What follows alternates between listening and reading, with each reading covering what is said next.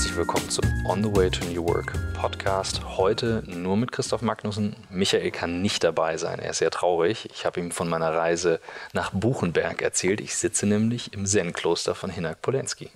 Hi, mein Lieber, ich freue mich, dass du hier bist. Ja, danke, dass ich da sein darf. Und du hast äh, mich in dein Teehaus eingeladen. Ja, und das Wichtigste in einem Teehaus ist Tee trinken. Das tun wir. Wir trinken zusammen Tee.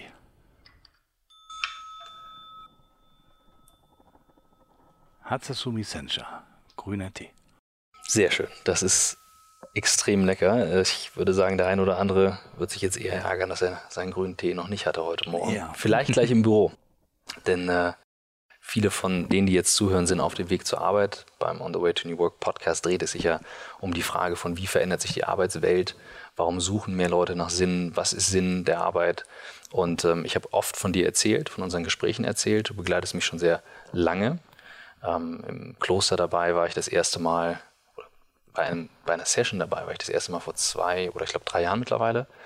Und ähm, vielleicht erzählst du was zu deinem Hintergrund, damit die Leute, die dich noch nicht kennen, von denen es vielleicht nicht so viele gibt, weil ähm, man findet viel von dir, was dein Lebensweg ist. Und es kann auch ein paar mehr Sätze sein, weil du bist auch ein Kieler, das verbindet uns, ja, das ja, ist die Kielmafia. Die Ostsee, genau. Ja, aber äh, du bist einer der wenigen Zen-Meister in Deutschland. Ich glaube, es sind drei Teile. Mit 17 äh, war ich mir klar, ich gehe einen spirituellen Weg. Ich habe mich gefragt, äh, die Menschen sitzen in einem Zug, reden, haben wichtige Dinge und alle wissen, der Zug fährt irgendwann gegen die Wand. Und warum interessiert das keinen? Also wir werden irgendwann sterben, wir werden irgendwann alt, wir erleben Krankheit, aber wir spielen ein Spiel, das äh, so tut, als wenn es das nicht gäbe. Das hat mich mit 17 sehr berührt und ich hatte damals die Möglichkeit, Zen zu lernen. Ich bin diesen Weg gegangen, besonders durch die Zeit des Studiums. Ich habe auch Philosophie studiert und hatte eine sehr verrückte Idee. Mhm. Ich wollte eigentlich Philosophie in Unternehmen bringen. So Aristoteles und Co. Mhm. Als ich mein Studium fertig hatte, habe ich festgestellt, dass sich keine Sau für interessiert. ich bin dann nach Japan gegangen, ins Zen-Kloster, habe meditiert, habe ein großes Session gemacht, damals bei dem alten Meister, ich sah dann Roshi. Und am Ende des Sessions stellte ich fest, das sind alles Unternehmer, die hier sitzen. Also die Hälfte sind Mönche des Klosters, die anderen waren Unternehmer aus Hamamatsu, ein Professor für BWL. Die Sprache kam auf äh, Toyota Production, auf Kaizen. Das habe ich alles aufgesogen und fand das sehr interessant, kam nach Deutschland, habe mich damit beschäftigt und festgestellt, die machen das in Deutschland vollkommen anders. Also es hatte nichts mit Toyota Production zu tun, was man hier unter Lean Production oder schlanke Produktion. Ich habe mich darauf spezialisiert, Unternehmensberatungs gegründet und habe äh, quasi in diesem Nischenbereich von Kaizen gearbeitet, Artikel publiziert schon 94. Kein äh, Kaizen ohne Zen. Mhm. Das war so die Wurzel. Die ersten Seminare für Zen für Führungskräfte entstanden. Und diese Linie hat sich fortgesetzt, meine Unternehmensberatung ist gewachsen. irgendwann habe ich festgestellt, 99, wunderbar, erfolgreich, Unternehmensberatung. Will ich aber nicht, ich will Zen. Ja, die Linie sozusagen im Chaos nicht äh, verlieren. Ich habe die Unternehmensberatung aufgegeben und habe dann nur noch Zen für Führungskräfte oder Zen allgemein für alle Menschen, die sich dafür interessieren, angeboten. Mhm. Du hast ähm, also zwei Sachen, so Bilder, die ich vor Augen habe. Du bist sehr groß.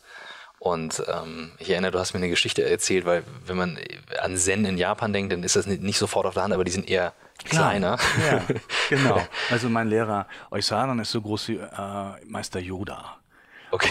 Also der verstorben jetzt gerade. Ja, okay. Und äh, ja, das ist äh, ein Problem, wenn man durchs Kloster läuft. Hartes Training, wenig geschlafen, harter Drill. Gib mal einen Überblick, wann steht man auf? 3.30 Uhr. 3.30 Uhr. 3.30 Uhr. Und man rennt durch die Gänge von der Sendung Meditationshalle irgendwo hin, wo man dann unter vier Augen Belehrung bekommt. Und die Hallen, die sind äh, so, so überdachte Gänge, so dass man mhm. von Gebäude zu Gebäude kommt, ohne nass zu werden. Die sind dann genau zwei Meter und jeder Zehnte hat aber nur 1,90. Das heißt, ich im Laufen immer ducken. Und natürlich irgendwann mal in drei, vier Tagen, irgendwann mal dunk, bam, lag ich auf dem Boden. Weil immer, jo. also es ist nicht nur ein Vorteil, groß zu sein, besonders auf dem Hinflug, in, damals noch in der Holzklasse. Ja.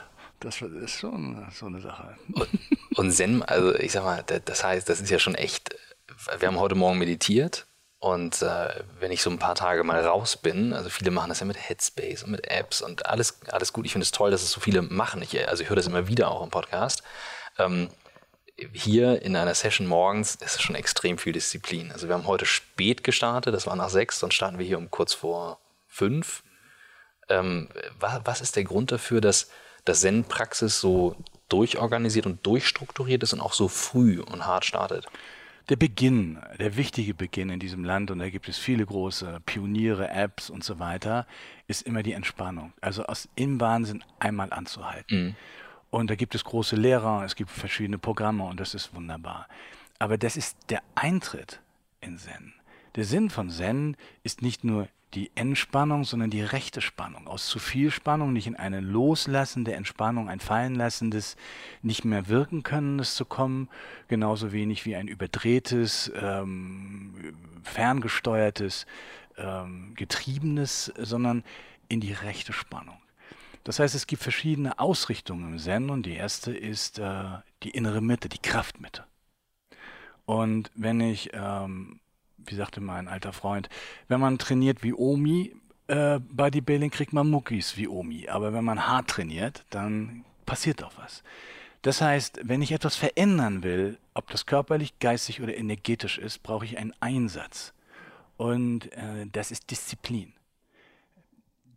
D der Eingang, die Entspannung ist nicht Disziplin. Das ist meine Abwechslung. Das heißt, der Eingang ist Entspannung. Dann kommt Disziplin, Kraft sammeln.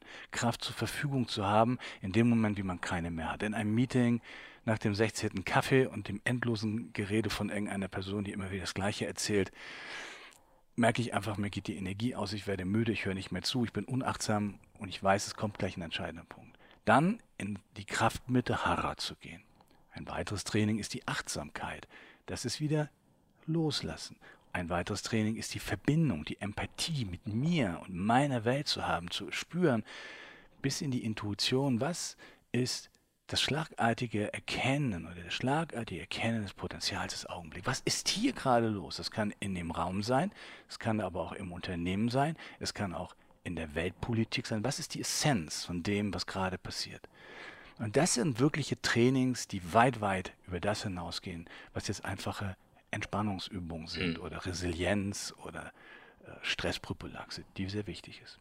Was ich spannend fand, und das hattest du bei einem unserer ersten Gespräche auch schon mal erwähnt, dass in Japan das Tradition hat, dass Führungskräfte dort mindestens, ich glaube, drei Wochen, vier Wochen sowas im Zen-Kloster sind. Und das ist ja nun echt knallhartes Training. Und du hast dann den Satz gesagt, ähm, ich versuche es richtig zu zitieren. Das war ein Gespräch, was wir hier geführt haben im Teehaus, und du sagtest, Christoph, Zen ist nicht dazu da, um dir die Erleuchtung zu bringen, das ist dazu da, um dich krasser zu machen. Hi! Ja, das ist die Frage, was krass ist. Ne? Krass ja, genau, ist Leuchten das war die Frage. Naja, es ist, äh, mein alter Vater sagte immer, weißt du, wenn man meditiert, dann gibt es wahnsinnige Erfahrungen. Es gibt sicher Erfahrungen vom inneren Licht, die Einheit mit allem. Es ist ein großer Weg, in dem wir wirklich wunderbare Dinge innerlich erleben, wenn wir erkennen, was wir wirklich sind. Wenn wir die Illusion von diesem kleinen, wühlenden Eichhörnchen-Ego, Maulwurf-Ego letztlich aufgeben und erkennen, welche Größe wir als Menschen eigentlich haben. Aber, er sagte, das ist scheißegal, meinte er. Das Einzige, was zählt, ist deine Welt. Wenn du Disharmonie in deiner Welt mhm. hast, dann kannst du noch so wunderbar meditieren, dann ist irgendwas nicht in Harmonie. Und das ist Zen. Zen ist immer Zen im Alltag. Und es beginnt mit einer Übung auf einer Sitzmatte, es geht weiter mit einer Übung in Bewegung und es endet und vollendet sich meinetwegen an einem Microsoft-Rechner, äh, der vielleicht noch Windows 8 ist, und ich kriege ein Horn, weil er sich zum 99. Mal aufgehängt hat. so. Jetzt komme ich wieder, wechsel, wechsel in die Cloud, dann ist alles einfacher. Ne? Ja, das ist wahr. Äh, nein, aber ich verstehe es, ich verstehe es. Und wenn du jetzt das auf Europa überträgst und wir haben in einem, es ist ja ein Zen Leadership Seminar hier, was ich das erste Mal bei dir besucht habe. Hier sitzen jetzt verschieden, verschiedenste Leute, die verschiedenste Sachen umtreiben. Ich habe das Gefühl, es ist sehr viel normaler geworden in den letzten Jahren, überhaupt darüber zu sprechen. Ich meditiere morgens. Früher wurdest du für, für einen Esoteriker gehalten. Nichts gegen, also ich will jetzt hier niemanden, ne? So, ich sage einfach nur, das war so das, der, der Stempel, den man dann drauf hatte. Was ist der Grund dafür, dass so viele das heute machen? Ist das zum Beispiel Technologie, was, wo ja vieles draufschieben und sagen, böse, böse Technologie lenkt uns ab? Oder ist das insgesamt irgendeine Schieflage, die man rausspüren kann weltweit? Wir haben ja auch viel über Politik schon gesprochen. Also was, was ist der Grund, dass so viele auf einmal das suchen? Als ich Mitte der 90er Jahre mal einen Vorstand einer großen deutschen Bank getroffen habe, da sagte er zu mir, wissen Sie, das mit dem Zen ist ja so ein bisschen so äh, Ikebana in der Toskana, aber machen Sie mal. Sie können mal viermal im Jahr Seminare für meine Führungskräfte machen. So, ne? so.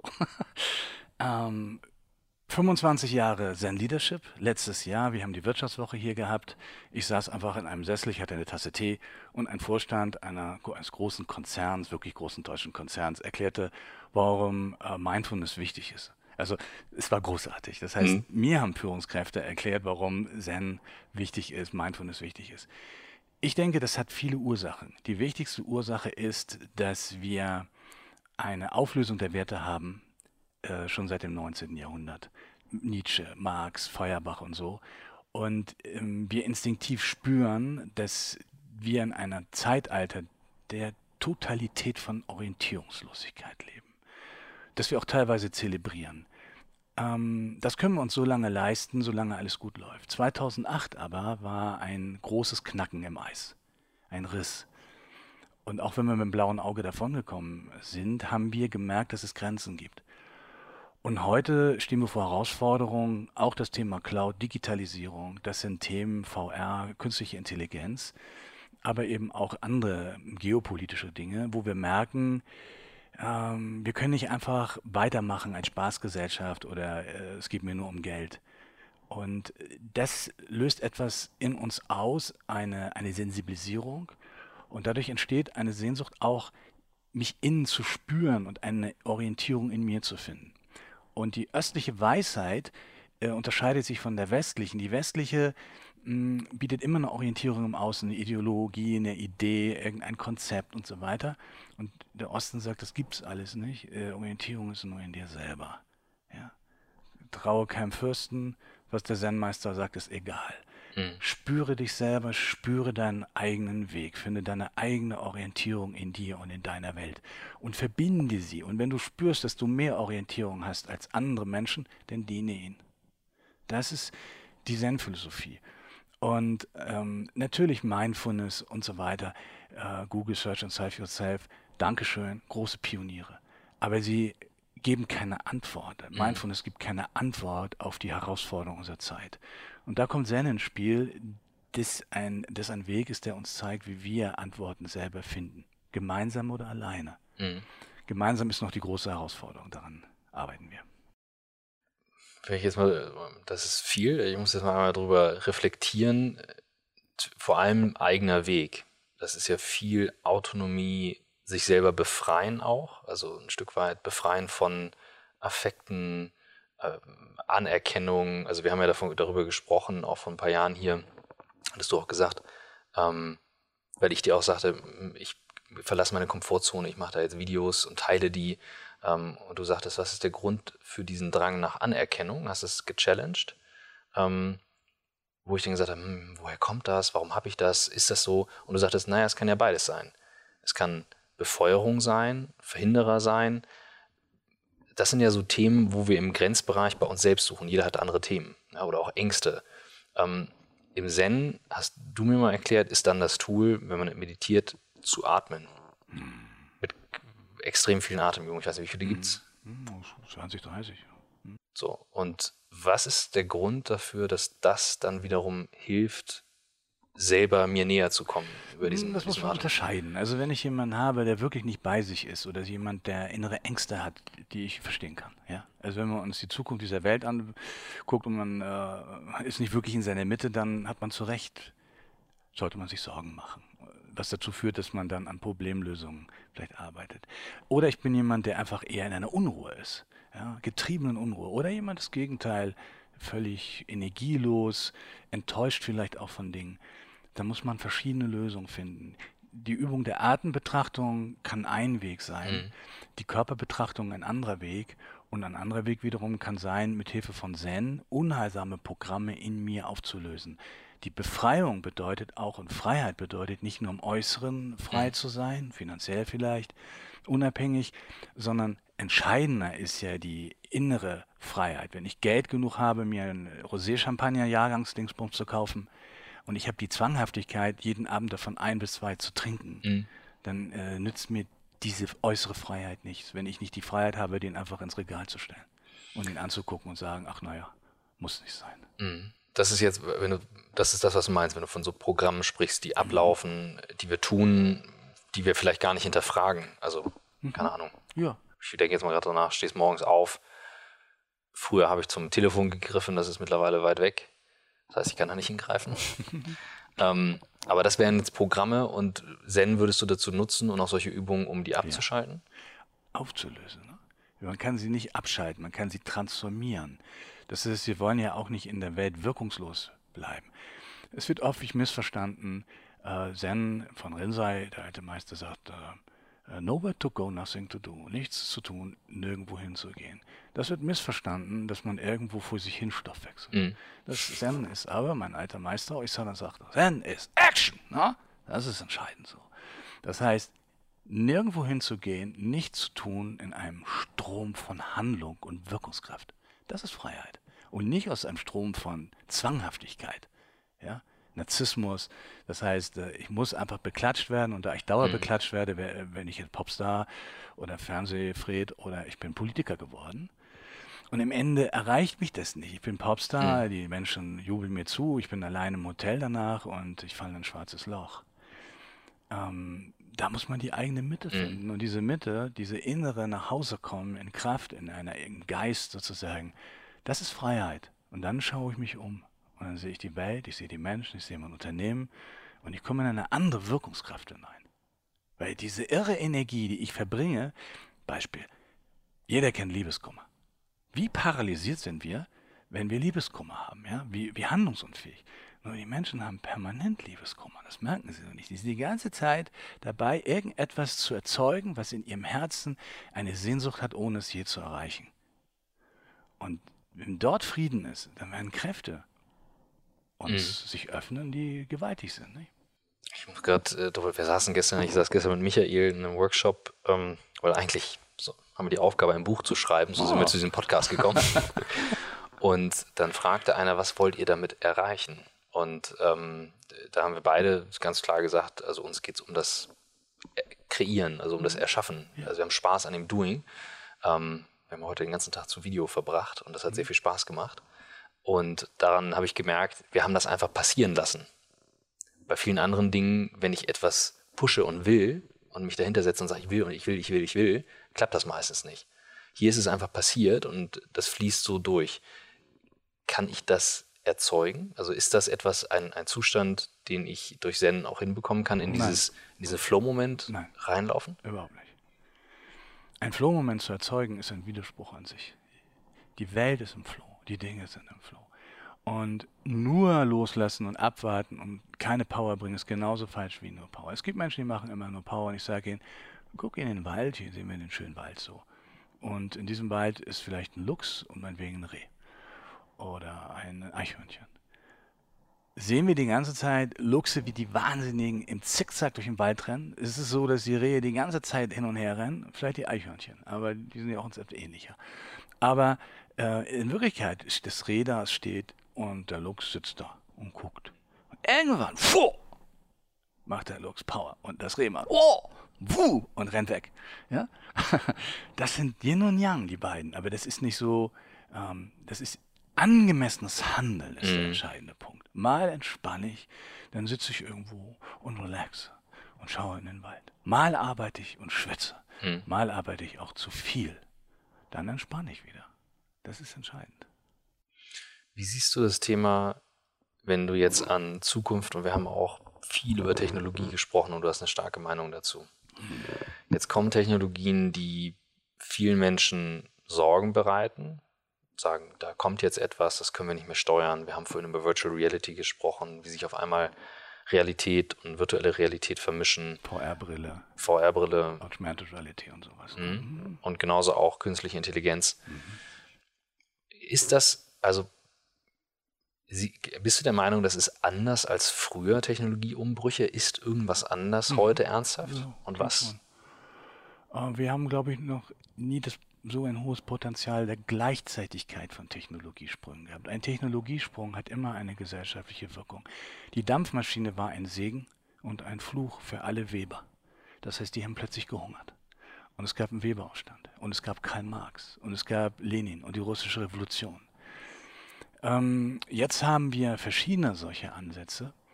Und ähm, das Entscheidende, was wir brauchen, wir können es nicht verfluchen, denn ähm, das kriegen wir nicht mehr raus. Das ist zu spät. Wir brauchen eine digitale Erleuchtung. Okay. Das Thema ist, dass wir von KI sprechen und denken, KI ist irgendwann ein Roboter, der mit uns sagt, hallo, ich heiße, wie heißt der bei äh, Arnold Schwarzenegger? Terminator. Terminator. Cyber Tralala hieß mhm. diese Firma. Ich habe jetzt die Welt übernommen und ich schmeiße jetzt Atomraketen. Aber so ist es nicht. Das fängt damit an, meine Vision an dieser Stelle ist, wir tippen eine Nummer ein und sagen, hallo, meine Großmutter hat einen Schlaganfall. Mhm. Und die elektronische Stimme, geben Sie bitte Ihre ID ein. Du gibst du ein und sie sagt, die ID ist verkehrt. Und das machst du und deine Großmutter stirbt. Die Problematik ist, das andere auf der anderen Seite ist erstens gnadenlos. Es hat kein Mitgefühl. Es ist ein Algorithmus. Und wir Menschen verstehen das in der Summe heute nicht mehr.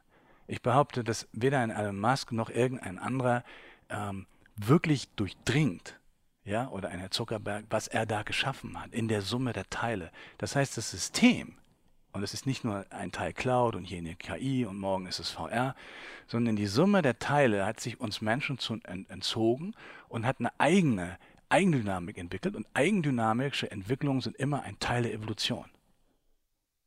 Das heißt, wir sind Evolution, das ist Evolution. Bis jetzt war es ein ausgelagerter Teil, der sich unter Umständen einen eigenen Weg geht. Und wir Menschen haben das schon verpasst zu verstehen, was da. Mhm. Wir benutzen es noch, aber nur noch am Rand. Das Zentrum entwickelt sich schon von alleine. Und es ist nicht eine Siri, wo wir sagen, oh Gott, die hat die Telefonnummer nicht verstanden, mhm. also ist die KI noch Lichtjahre vorweg. Die KI ist schon da, weil sie sich außerhalb von uns entwickelt. Digitale Erleuchtung heißt, dass wir das durchdringen und verstehen. Und wie machen wir das? Ähm, Noah Harari hat einen entscheidenden Schlüssel gel geliefert in seinem Buch Homo Deus, in dem er gesagt hat, unser Aspekt unseres Geistes ist in zwei Teile zerfallen, nämlich die Intelligenz, die ein Algorithmus ist. Und eine Maschine kann diesen Algorithmus kopieren und sie wird besser werden als wir. Auf dieser mhm. Ebene werden wir nicht gewinnen können. Und die andere Ebene ist Bewusstsein. Und Bewusstsein determiniert den Grad von Intelligenz, nämlich Bewusstsein kann Quantensprünge in der Art und Weise der Intelligenz generieren. Und deshalb müssen wir Menschen auf die Ebene des Bewusstseins setzen und die Entwicklung. Wir setzen aber in Universitäten, Managementschulen und so weiter auf die Ebene des Algorithmus und sind da in einem Wettbewerb, den wir nicht mehr gewinnen können. Mhm. Wir müssen auf die andere Seite. Und im Moment ist es so, dass Bewusstsein überlassen wir Mindfulness, Resilienz, wir ein bisschen in Stress und einen Haufen durchgeknallter Esoterik-Onkels. Äh, ja? Aber es ist eine Frage auf Leben und Tod oder zumindest, ob wir noch die Kontrolle oder den Weg oder die Verständnis haben, dass wir in die Ebene des Bewusstseins gehen müssen, um zu verstehen, was in unserer Welt und unsere Welt überhaupt ist. Und das meine ich mit digitaler Erleuchtung in der Art und Weise, dass wir die Fähigkeit, die wir haben, nämlich dass unser Geist aufhört, dreidimensional zu arbeiten und linear Informationen zu verstehen, in eine andere Ebene gehen, die wir jederzeit können, die Intuition, mhm. Inspiration mhm. genannt wird, die geschult werden muss. Als äh, Ford und Sloan äh, die äh, Fließband entwickelt haben, ist das eine lineare Ebene. Als äh, Eiji Toyoda nach Amerika ging mit Fotoapparat äh, und lernen wollte, kam er zurück und sagt, das können wir nicht. Die haben 100.000 in einem Modell, wir haben 5.800 Autos im Jahr, sieben Modelle. Und das Gespräch mit einem Zen-Meister führte dazu, dass es keine Zeit gibt und dass man in Ist-Zeit agieren muss. Wir müssen lernen, und es ist Bewusstsein, in der Ist-Zeit zu agieren. Ein Algorithmus agiert immer, ja, auch, auch wenn er eine Singularität ist. Es ist nie die Totalität des Jetzt, die ein Bewusstsein hat. Und dieser Quantensprung, den Eiji Toyota gesagt hat, wir müssen Kundenwünsche in Ist-Zeit dann erfüllen können, wenn es eh keine Zeit gibt. Und das war der Schritt zum Simultaning Engineering. Das war eigentlich der entscheidende Punkt. Und davor stehen wir jetzt wieder. Das heißt, wir brauchen an Universitäten, wir brauchen in Unternehmen, in den Schulen eine Ebene, wo den Menschen, den Kindern, den Jugendlichen, besonders denjenigen, die in die Ausbildung gehen oder in den Beruf gehen, klar gemacht werden, dass wir Menschen, wir Menschheit oder wir als Einzelne diesen anderen Punkt noch haben, den ein Algorithmus nie haben kann. Bewusstsein, also Bewusstsein. auf das Bewusstsein ja. zu gehen. Zen ist die Praxis, um dahin zu kommen. Ja. Und ganz klar. Wenn, äh, jetzt bin ich ein sehr pragmatischer Typ, das weißt du mittlerweile. Ähm, was kann ich denn tun, um dahin zu kommen? Du musst einfach ähm, die Erfahrung machen, die sehr freudvoll ist und sehr, sehr, sehr kraftvoll ist, ähm, dass dein Gehirn, dein Ich, dein Wesen, dein Geist auch in der Lage ist oder viel krasser in der Lage ist, als in algorithmisch linearen Denkstrukturen zu agieren, die immer äh, obsolet sind, die immer in der Vergangenheit liegen, die immer aus der Vergangenheit Erfahrungen extrapolieren in eine Zukunft, die es nie gibt, zu lernen, in diesem Jetzt zu agieren. Und Menschen, die extrem ähm, in Tätigkeiten sind, wo ihr Handeln außergewöhnliche Konsequenzen hat. Vielleicht ein Kampfpilot, vielleicht ein Samurai in alten Zeiten in einem Duell oder jemand, der eine sehr große Verantwortung hat als, als Politiker und Entscheidung, als Entscheidungsträger, die lernen mehr und mehr, dass, wenn es wirklich hart auf hart kommt, wir in der Gegenwart sein müssen. Und nicht mit Charts und Benchmarks und Marketing bla bla. Ja, mit einem Marketing bla bla kriege ich keinen Quantensprung hin sondern ich kriege eine Bestandsverwaltung hin. Und die Zen-Meditation bedeutet, auf der Matte zu sitzen und no thinking, ja, kein Gedanke. Und abzuwarten, sich inspirieren zu lassen, mit dem Meister zu agieren, zu trainieren, bis irgendwann ich ein Feld habe, in dem ich in der Lage bin, ohne Denken zu agieren. Ich spreche jetzt mit dir. Es ist kein Gedanke. Ich rede nicht aus einer Linearität mit dir. Es ist nichts hier außer du. Ich habe heute Morgen auf der Matte gesessen und habe mich ganz schwer getan, die Gedanken zur Ruhe kommen ja, zu lassen. Da kommen wir zu deiner ersten Frage. Wenn ich trainiere wie Omi, mhm. Ergebnis wie Omi, ja, mhm. das ist jetzt, können Sie auch lieber Opa sagen, sonst kriegen wir wieder Ärger. Also, wenn ich trainiere wie Opi, gibt es Muskeln wie Opi, können mhm. wir sagen, diskriminieren wir ältere Herrschaften, aber was auch immer, wenn ich keine Power reingehe, wenn ich keine Disziplin habe, wenn ich Low Level, ja, trainiere, ist das Ergebnis Low Level. Es gibt ein altes Mantra, aufgrund einer niedrigen, mittleren oder höchsten Intensität unterschiedlicher Ergebnisse. Also muss dein Training anders werden. Deshalb muss man dann für eine Woche hierher kommen und krasse Zen-Übungen lernen, die krasse Ergebnisse machen, wo du sagst, geil. Du hast mir damals, ich weiß es noch, Michael zieht mich immer damit auf, du sagst dann irgendwann, hast mir eine Übung aufgegeben und sagtest, nee, du musst nicht 20 Minuten morgens machen, du machst 45. Hi das ist knackig. Also, das ist lang. Und dann sagt der eine, sagt dann zu mir, boah, so krass, so lange kannst du meditieren. Dann meinte ich, ganz ehrlich, ich glaube, er hat es nicht so gemeint im Sinne von, du kannst das so lang, sondern ich muss das so lang machen. Im Prinzip, im Sinne von, ähm, das ist die Übung, das Maß, was du jetzt brauchst. Schau mal, wenn du in einem Zustand von Harmonie bist, dann ist es gut, 25 Minuten am Tag zu trainieren. Lowest Level. Wenn ich aber keine Zeit habe, wenn ich in Stress bin, dann habe ich ein Problem. Dann musst du 45 Minuten trainieren.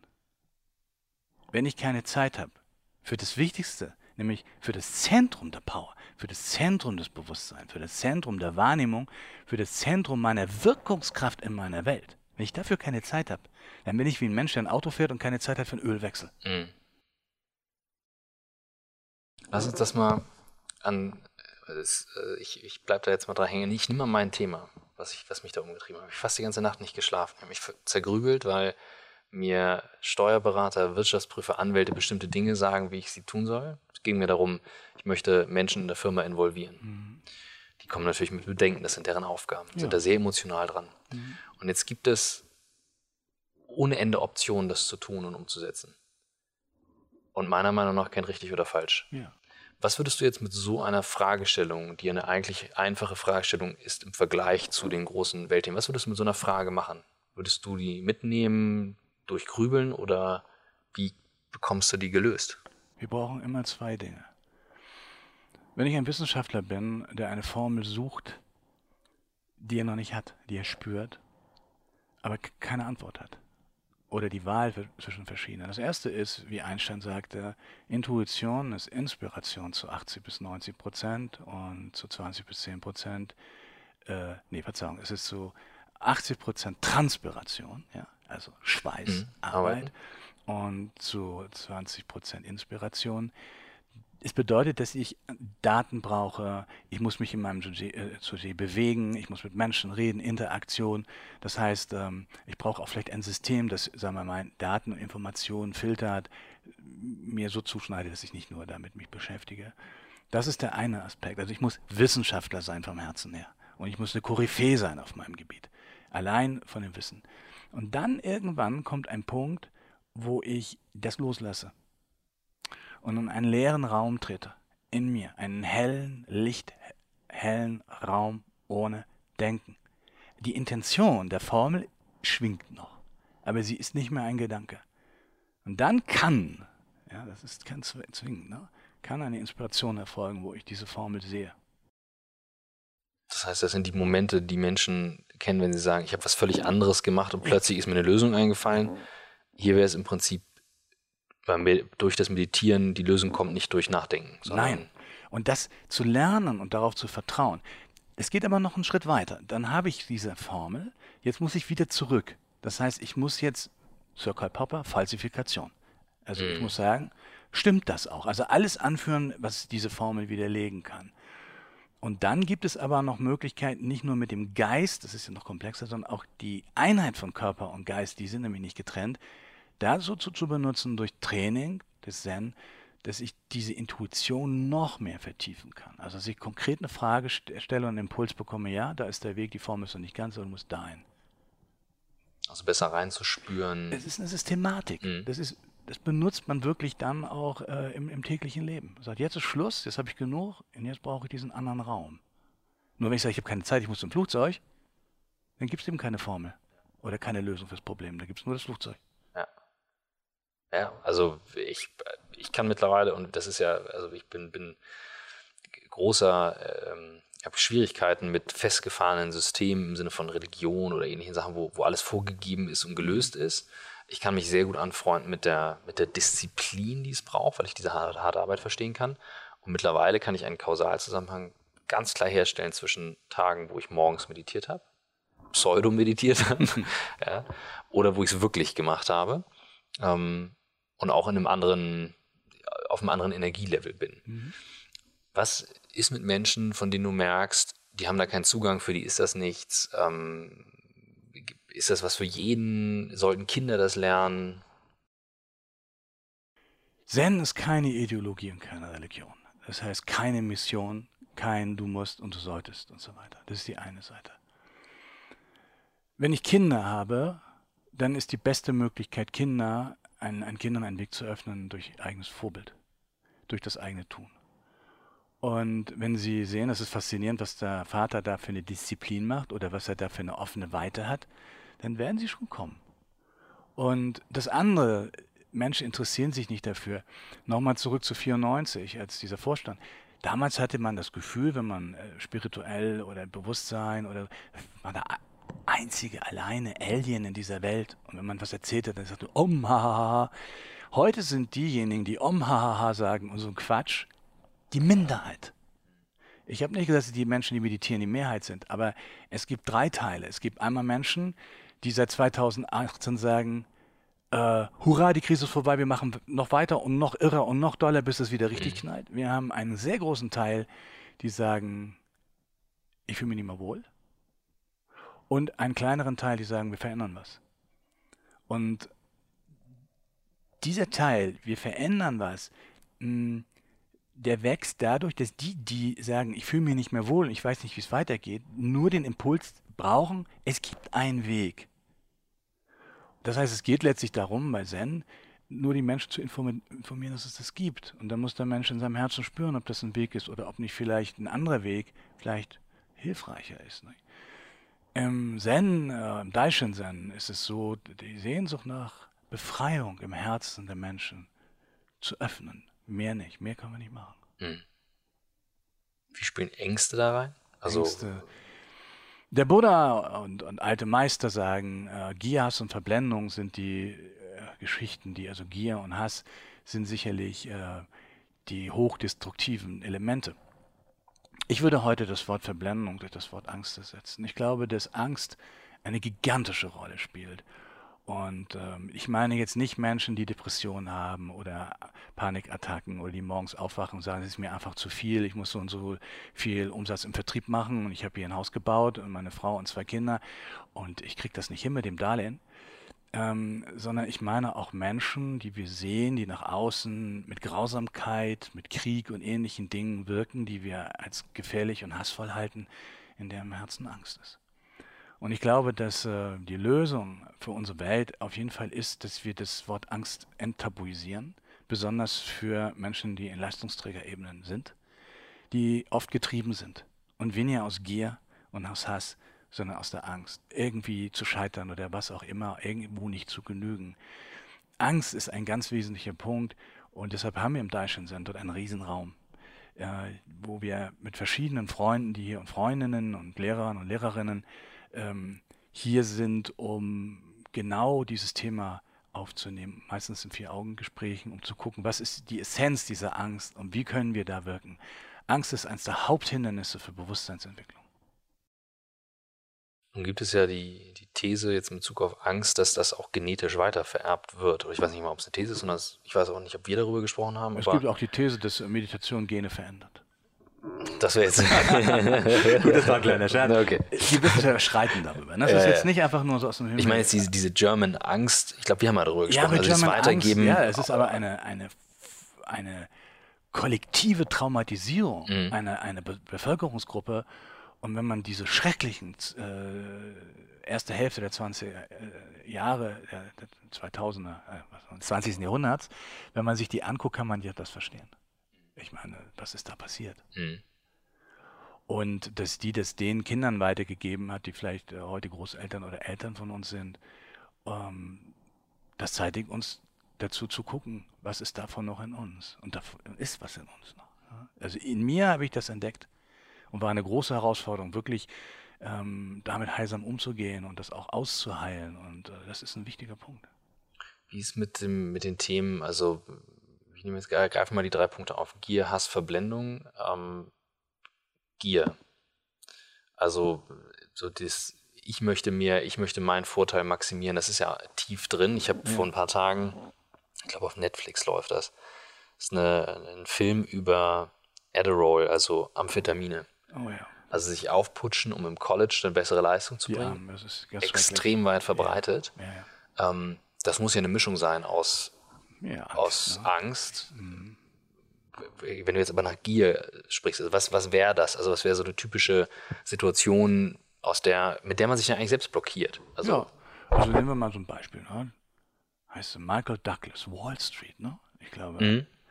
Da gibt es so einen Vortrag, wo er dann äh, vor den Aktionären irgendwie alle noch schreit, wir wollen Gier und wir sind gierig und deshalb das ist so ein Vorbote der großen 2008er Krise. Das ist das eine Extrem. Also Gier als, als eine Art Wahnsinn in unserer Welt. Und die andere, das andere Extrem ist, ähm, ich meditiere und ich äh, esse nur äh, Körner und ich fahre kein Auto und ich bin total ungierig und alles Gierige vermeide ich mhm. und Gier ist nur böse. Das sind zwei große Pole. Und die, die Lösung in der Mitte ist, ähm, der 14. Patriarch des Zen, Nagarjuna, hat gesagt, äh, alle unheilsamen Emotionen in uns, wie zum Beispiel Gier, sind ein Bijam, eine, ein Keim, den wir transformieren können, um Kräfte zu entwickeln, das Heilsame zu öffnen. Also es gibt in der Gier ein, ein tiefer, ein etwas weniger ist das Verlangen und noch weniger ist Sehnsucht. Aber die Sehnsucht kann ich schon öffnen in eine Richtung, in Sehnsucht anderen zu helfen, die Sehnsucht, mhm. ähm, mich zu befreien, einen spirituellen Weg zu gehen. Und diese Sehnsucht ist die Grundfrage, was ist denn die, der Kern dieser Sehnsucht? Und vielleicht ist der Kern der Sehnsucht, eine Einheit zu kommen oder sich frei zu sein. Und diese Transformation ist der Schlüssel. Das heißt, wenn wir polarisieren, indem wir etwas sagen wir, äh, also verteufeln, meinetwegen mhm. wie die Gier oder irgendwas anderes, dann sind wir schon wieder in dieser Sache verstrickt. Das heißt, wir müssen uns selber fragen, was ist die kernunheilsame Ebene in mir selber und wie kann ich die mit Hilfe von Zen äh, transformieren in eine Kraft des Heilsamen, eine Wirkungskraft oder noch besser Weisheitskraft. Ne? Wenn ich jetzt daran denke, dass es doch sehr viele Menschen gibt, die ähm, in der Beziehung zu sehr nahestehenden Personen, nehmen wir mal Eltern, Geschwister mhm. und ähnliches, dass da dort entweder eine oft übertrieben aufgesetzte, übertrieben positive oder übertrieben negative Beziehung mhm. besteht. Ist das so etwas ähnliches? Also das ist Verblendung. Ne? In die eine und andere Richtung? Wir funktionalisieren die Dinge, wir machen Postkarten aus denen. Frei ist, wenn ich von Herz zu Herz den anderen spüre und sage, oh, ich glaube, geht es dir gut? Oder mhm. ihn einfach nur so berühre, einfach ohne was zu sagen. Mhm. Ähm, das ist wahrhaftig. Ne? Ich kann aber auch sagen, das wird mir jetzt zu viel und äh, du drehst dich im Kreis. Ich versuche dir zu helfen, aber im Moment kann ich dir nicht helfen. Wie, wie kann man, also ich sag mal, das sind ja Emotionen, die da mitschwingen, häufig, die einen begleiten. Also, also typisches Beispiel, äh, jemand, der, der dir sehr nahe steht, sagt was und äh, ich fasse es sofort falsch auf. Ja. Also ich, das ist so. Da müssen wir jetzt aber auch die Kirche im Dorf lassen. Das ist sehr schwierig. Ja? Das ist schwieriger, als die Weltprobleme zu lösen. Naja, das hängt zusammen. Ne? Wir Menschen untereinander und die Emotionen in uns, das, was wir am meisten unterschätzen, ist die Emotion. Das tun wir auch heute. Ich meine, die Katastrophe ähm, des Dritten Reichs ist ja vielleicht auch eine Katastrophe der totalen Unterschätzung von Emotionen angesichts von Vernunft und Verstand und Vatermörderkragen und nur Kopf und kontrolliert und preußischer äh, Kontenance. Und plötzlich explodierte etwas. Und ähm, die Unterschätzung der, der Emotionen äh, ist äh, in der Geschichte der Menschheit häufig was. Die Unterdrückung auch von Emotionen. Ähm, das heißt, ähm, die Emotion ist sicher die größte Herausforderung für uns persönlich, mhm. aber auch für uns als Menschheit. Und das ist auch im Spirituellen eine Herausforderung. Das ist kein Weg, wo ich sagen würde, Mensch, das Pille-Palle, mach mal Hex zum Hops. Sondern das ist ein Weg. Ich selber ähm, bin auch ein Mensch früher gewesen, der durchaus hohe Wellen geschlagen hat in allen Feldern, an der Ostsee so, ja. Mhm. Kreuzsee nannte man das, Skagerrak so. Und ich kann nicht sagen, dass ich heute ein Ozean vollkommener Stille wäre. Da möchte ich gerne hin, ne? das ist mein mhm. Weg. So. Sondern es ist eine große Dünung. So. Mhm. Der Sturm ist seit zwei Tagen vorbei und man hat die Dünung noch. Es ist ein Weg und äh, auch ich habe dort Grenzen. Das ist ganz wichtig. Was machst du, wenn du diese Grenze erreichst? Manchmal ist es so, dass ich sie auch überschreite und dann kann ich mich nur entschuldigen bei jemandem. Ne? Das kommt vor. Das ist einfach so. Und manchmal baut man auch Scheiß. Und dann ist das Karma. Das ist, das ist dann so. Aber wir sind Menschen. Ja, wir sind nicht unfehlbar und wir machen Fehler. Und die meisten Fehler sind, dass uns eine, es ist unfair. Also die, in unserem menschlichen Sein, ja. Wir denken und sind voller edler Gedanken. Und plötzlich kommt ein Impuls von außen. Und ich nenne mal das Hass. Und ja, furchtbar und so weiter. Aber eine Emotion ist eine chemikalisch-körperliche Explosion in uns mit dem archaischen System unser gesamten Neokortex auszuschalten, um uns kurz auf, die, auf das Katzengehirn zu reduzieren. Mhm. Und dass das natürlich eine Herausforderung ist für uns. Ja, und das kenne ich auch. Irgendwo ist irgendwas und man ist Stress und Fahrstuhl und irgendeiner rempelt einen an und dann denkt man, dann ist bei mir der Tiger so. ja gut, du bist nun sehr groß, also da muss man, okay. Äh, sehr schön, sehr schön. Wir sitzen hier in einem Teehaus vor einer riesen Bücherwand. Mhm. Und ähm, ich hatte vorhin hier oben in die Ecke geschielt. Ich sehe so ein paar Bücher. Hier ist wirklich alles, also von bis dabei. Ich habe, als ich das erste Mal hier war, mich umgeschaut. Ja, Miriam Merkel, mein Kopf. Die, genau, Miriam steht hier genau Silicon Valley, digitale Erleuchtung. Du hast aber auch Navy SEAL, Aha. Resilienz. Was, wenn du jetzt dir fünf Bücher aussuchen müsstest und du sagst mir, Christoph, ähm, du bleibst jetzt hier die Woche und neben der Meditation, neben den Übungen, diese fünf Bücher liest du. Für dich jetzt. Ja. Das also, ist jetzt die, also die Frage wäre jetzt normalerweise allgemein, was wären deine fünf Bücher, die du mir generell mitgeben würdest oder die du mir empfehlen würdest? oder ist das jetzt das zu so, so unterschiedlich? Dann welche Für fünf würdest jetzt? du mir empfehlen? Ja. Dann machen wir es doch mal so. Gut, ähm, das erste ist vielleicht etwas unbescheiden, das ist schon die Linie im Chaos, die ich selber geschrieben mhm. habe, weil es äh, eine Brücke ist zwischen Business und ähm, dem spirituellen Weg. Habe ich auch gelesen. Das ist ein sehr schönes Buch. Ich finde Noah Harari, ähm, Homo Deus, ein sehr mhm. wichtiges, äh, sehr wichtiges Buch, das, äh, sag mal, kein Weg geht, aber zum Tor führt für einen neuen Weg. Das ist sicher ein sehr gutes Buch. Dann ähm, wird es schon enger, wenn man äh, andere Bücher empfehlen soll, die Zen-Bücher sind, weil es immer die, die Thematik ist, soll es dich intellektuell informieren mhm. oder soll es dir vielleicht auch einen inneren Kick geben? Ähm, äh, der sechste Patriarch kommt nach Manhattan. Das ist ein sehr anspruchsvolles Zen-Buch, sehr anspruchsvoll. Aber da merkt man, ob der Funke schon da ist oder mhm. nicht. Also wenn man das weglegt, ist das auch völlig in Ordnung. Mhm. So, ich glaube, das sind drei Bücher, die ich jetzt einfach so empfehlen könnte, mhm. denke ich so. Ne? Mhm. Was würdest du, unsere jüngste Zuhörerin, hatte ich hier vorhin auch schon erzählt, ist glaube ich zwölf jetzt mittlerweile. Was würdest du Kindern heutzutage oder auch Jugendlichen auf den Weg geben? Wir hatten das vorhin nichts, mal angerissen. Ich gebe dir nichts auf den Weg, sondern ich gehe mit denen zusammen in den Wald. Ich kann den Eltern auf den Weg gehen, mit den Kindern in den Wald zu gehen.